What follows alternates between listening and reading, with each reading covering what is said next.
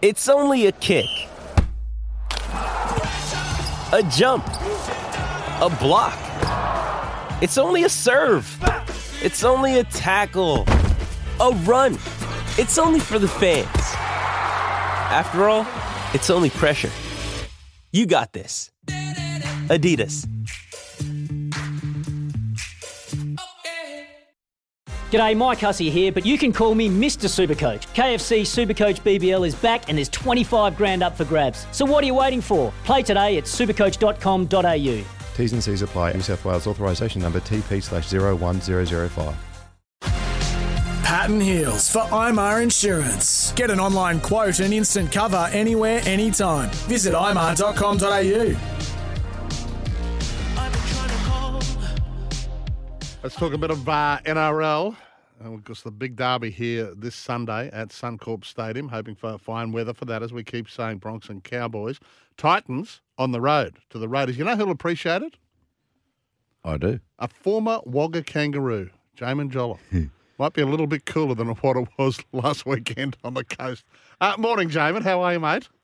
Yeah, good morning, guys. Uh, was a little steamy last week against the Warriors. Ma- ask Matt Lodge; he'll tell you. yeah, no, it was uncomfortable out there.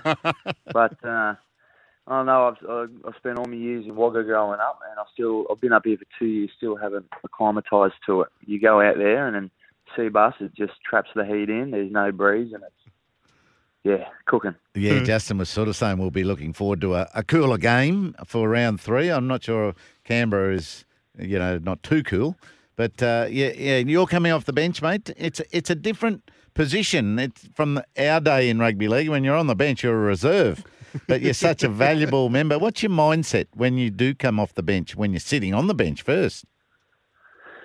Um, no, it's just what we talk about is just owning your role. I know what I've got to do when I get on there. Um, yeah, but you know the, the boys we got starting do such a great job, and then when sort of that momentum begins to drop, you have to try and pick it back up and bring that energy. So um, yeah, that's just sort of my goal. And your minutes sort of may vary week to week, but um, yeah, just not looking into it too much, and it's just it's just like starting. You just get out there and do your job. Being a front rower, it's not too hard. You just got to run and tackle hard, so not too much to think about.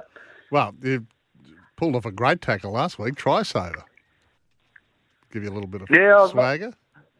I thought um, at the time, I thought because he eventually got the ball down. It, it, I thought I had my hand under it for about a good four or five seconds. He got it down. I was spewing. I was kicking myself, and then two minutes later, they decided to review it, and um, yeah, lucky enough, he knocked it on. So I was like, oh, you bloody ripper.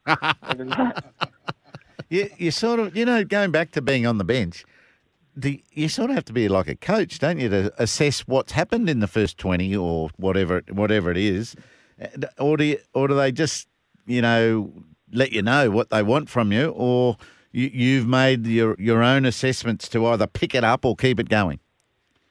Yeah, you do make your own assessments. You see what's going on. I think in round one, the biggest the biggest takeaway was the ruck speed was too quick. We were being too generous. So uh, we speak about that at half time, and we fixed it up in the second half. Didn't, didn't concede a point. So you do. You're very you're very critical on the sideline, and and what things that you can see that we're not doing right, you try and get on there.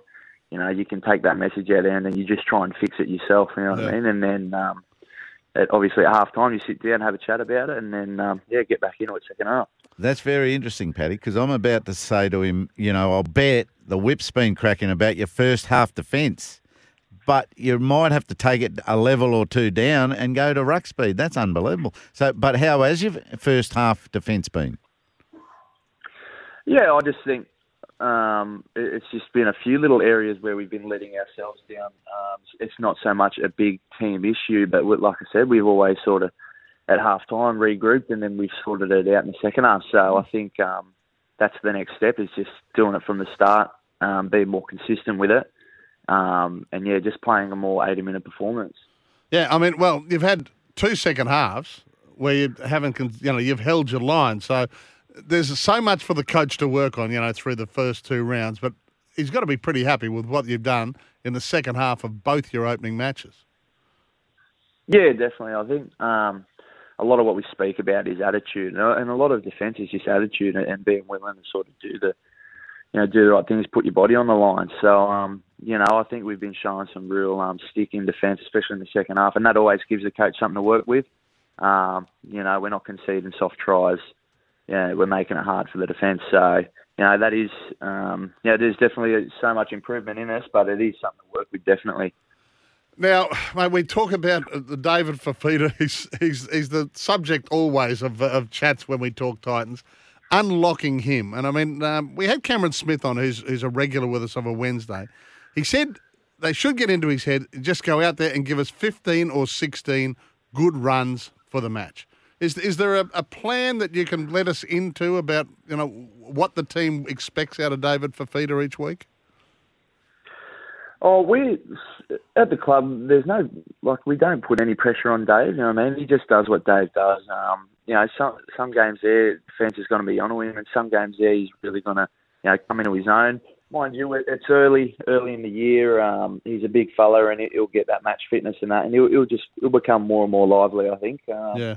You know, every now and again, he just has that dangerous run. He'll break four or five tackles, and so yeah, we're not we're not worried about Dave. He's a great footballer, and every, everybody knows it. Um, you know, it's, it's last weekend. It was hot and humid, and it's just one of those days where it's hard for a big fella to get into it. So, um, Yeah. you know, I, I really think as as the season goes on, we'll see him come into his own. He'll get a bit more match fitness. You know, his defence will get tighter. His attack, he, he'll be more dangerous with the ball. So, um, no, we don't we don't put the pressure on Dave. He's a great footballer, and, and we all know that. We all know what he can do. So, Yeah. you know what I mean? He, he, he, gets a lot of um, stick in the media sometimes, and, and just from people around as well. So, um, yeah, no, I think he's he's terrific, and we're we're not worried about him at all. You, you know, Jaimin, if there's a, if there is a time this season where you have to give him a rocket, you really feel right. I'm going to take it on. He really needs a little kick in the pants here. Would you do it? Because do you Would do you I? ever oppose him at training? Yeah, you, you know, it's a competitive environment at training. Everyone's into each other, but it's not. It's um, you can never take it personal. You know what I mean? Everyone's just wanting the best for the team. So, you know, you, you do it in the right way. Um, if I had to, you know, spray him, I wouldn't. I'd expect him to do the same to me. And and like um, like players have done, if you don't do something right, you do. You get sprayed. And but it's not it's not an attack on you. It's just trying to make the team better and make you more accountable for your role. So, yeah, for sure. For about four weeks before the eventual spray, I'd be saying that. You know, it's not personal. I don't take it personal. I'd, I'd, I'd make sure. I'd probably let him know right before I did spray. him. Like, this isn't personal, but here you go. Have this. now, I, Just make sure. He's a, he's a lot bigger than I am, a lot stronger as well. So, oh, yeah, I'd do it over the phone. text. yeah, that's a, that's a good one as well. the um uh, now you know you've undersold yourself like uh we've identified you as a great thinker in the game um, and developing all the time you say a prop just has to run forward and tackle well uh, what what are your skills as a footballer that you continually work on as a prop Oh, I think um, something we work on a lot is like there's a lot of ball playing opportunities for middles. A lot of our shape, you know, involves the middles. So um, being able to sort of commit to the line, draw defenders in, you know what I mean, just Yeah. make all the right decisions.